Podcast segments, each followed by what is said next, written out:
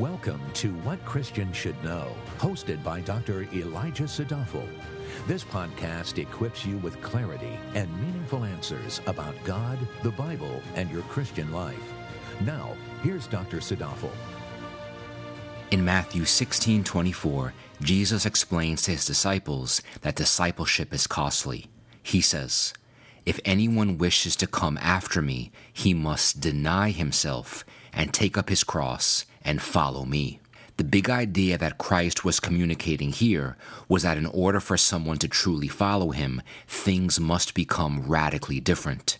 People cannot expect to be the same nor go about life any old way and still be genuine followers of Christ. Our Lord says that for anyone who desires to follow him, they must do three things. Number one, deny himself. Two, take up his cross. And three, follow Jesus. I'd like to focus on the first part of this sequence that a man must first deny himself or pursue self denial. What does this mean exactly?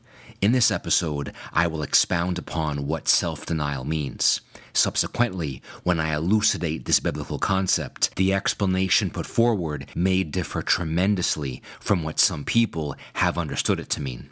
In other words, self denial is not what you think. 1. Self denial without God's glory in mind is not true self denial. Some may presume that self denial means simply making room for others or minimizing the self. They may presume that self denial simply means self sacrifice. Now, don't get me wrong, there are many instances where making room for others or self sacrifice is the godly thing to do. What I'm saying is that denying oneself for the sake of denying oneself is not biblical. Neither is denying oneself for the sake of others. With either of these two dangerous intents, a person can be tricked into walking down a path of selfishness, individual merit, and false humility. For example, you can deny yourself food just to prove to yourself that you have that much self discipline. You can deny yourself comfort and ease and give all your possessions to the poor just to grow your standing with the world and gain social capital. The end result is an inflated ego dressed up by civic virtue. In both of these examples, God is notoriously absent and the self denial is polluted so that something seemingly virtuous is actually spiritually grotesque. After all, when you think about it, if they so desired, any human being can deny themselves anything for any reason. What makes the self denial godly is that a person does it in order to follow Christ. Hence, self denial is not what you think. It's never self denial in reference to the self or in reference to others. It is not true self denial unless it's self denial in reference to God, in that it seeks his glory. Listen to what Jesus says in Matthew 16 24. If anyone wishes to come after me, he must deny himself and take up his cross and follow me. What Jesus makes crystal clear here is that the end result of self denial is following him. It's a self denial so that a person can follow Jesus. The reason why he denies himself is for discipleship. He does not deny himself and then follow someone else. He denies himself in order to follow the path that Christ already charted. Any good work done for any reason other than God's glory is not good and is in fact a form of idolatry. 2. Be mindful that self denial may actually lead to spiritual pride. Sanctification refers to the step by step incremental process that begins the moment we are saved and continues throughout the entire duration of a person's life. Sanctification basically means becoming more like Christ. Sanctification is a major reason why a person who has faithfully walked with the Lord for 30 years is demonstrably more godly than someone who has been saved for 30 days. In sanctification, as our hearts are transformed, we acquire augmented desires for holiness and to be more like Jesus. Examples of things a sanctified person desires to do are obey the Lord's commandments, fast, and pray. But here's an important point not to miss godly self denial is a type of good work. Generally speaking, good works are not good when we intend for them to be good. Rather, they are good when they are done in sincere faith. This helps to explain why so many well intended efforts at sanctification can become sinful. One example of such efforts is self denial. Self denial done with the improper intent may actually lead to spiritual pride. How does it do that? If a person sets his mind to be holier solely to become a holier person with a holier status, his object is not God, but himself. Now, the person can look at himself and say, Look at what I have done. He can look at others and say, Look at what I can do and you cannot.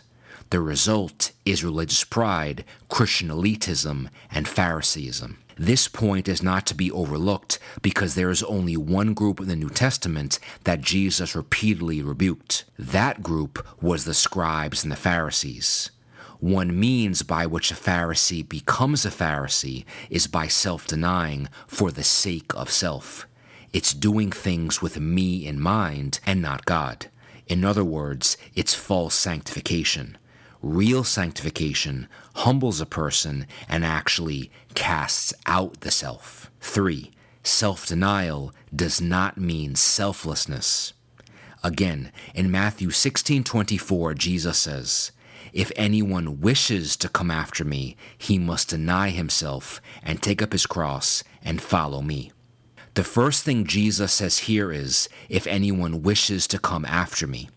This means before anyone even begins to pursue self denial, they must have a wish or an inward desire to follow Jesus. Self denial, then, would not seek to remove or suppress that wish because that yearning is what compels a person to follow Christ in the first place. In this sense, self denial does not mean selflessness because the self is who desires Christ and the self does not deny his own desire for the Lord. Furthermore, Jesus says that the person who practices self denial must also take up his cross.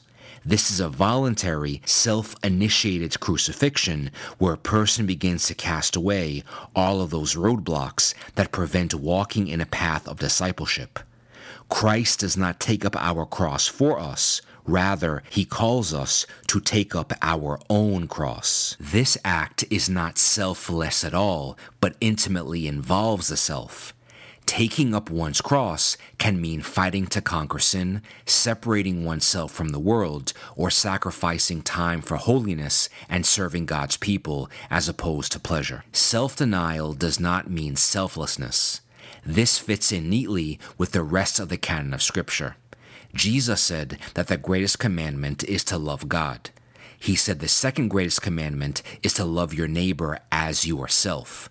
Matthew 22, verses 36 to 40. Clearly, then, if you love your neighbor as yourself, you must first love yourself, which is not selfless at all. Christ was not inviting people to exalt the person in the mirror. Rather, he was nudging us to realize that in God's eyes, all of his children are adopted sons and daughters that are bearers of his image. We therefore ought not to deny ourselves by never thinking of ourselves or believing that we are worthless.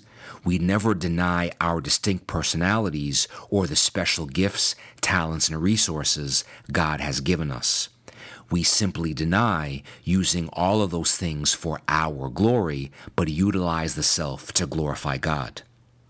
No one ever has to deny who God has called them to be. They must simply remember that without God, they are but dust. Self denial does not mean selflessness, because without the self, there would be one less person to glorify God. Isaiah 43 7 tells us that God made billions of selves all around the world for his glory. Thank you for listening. For more valuable resources, including a bookstore and online Bible study, visit WCSK.org.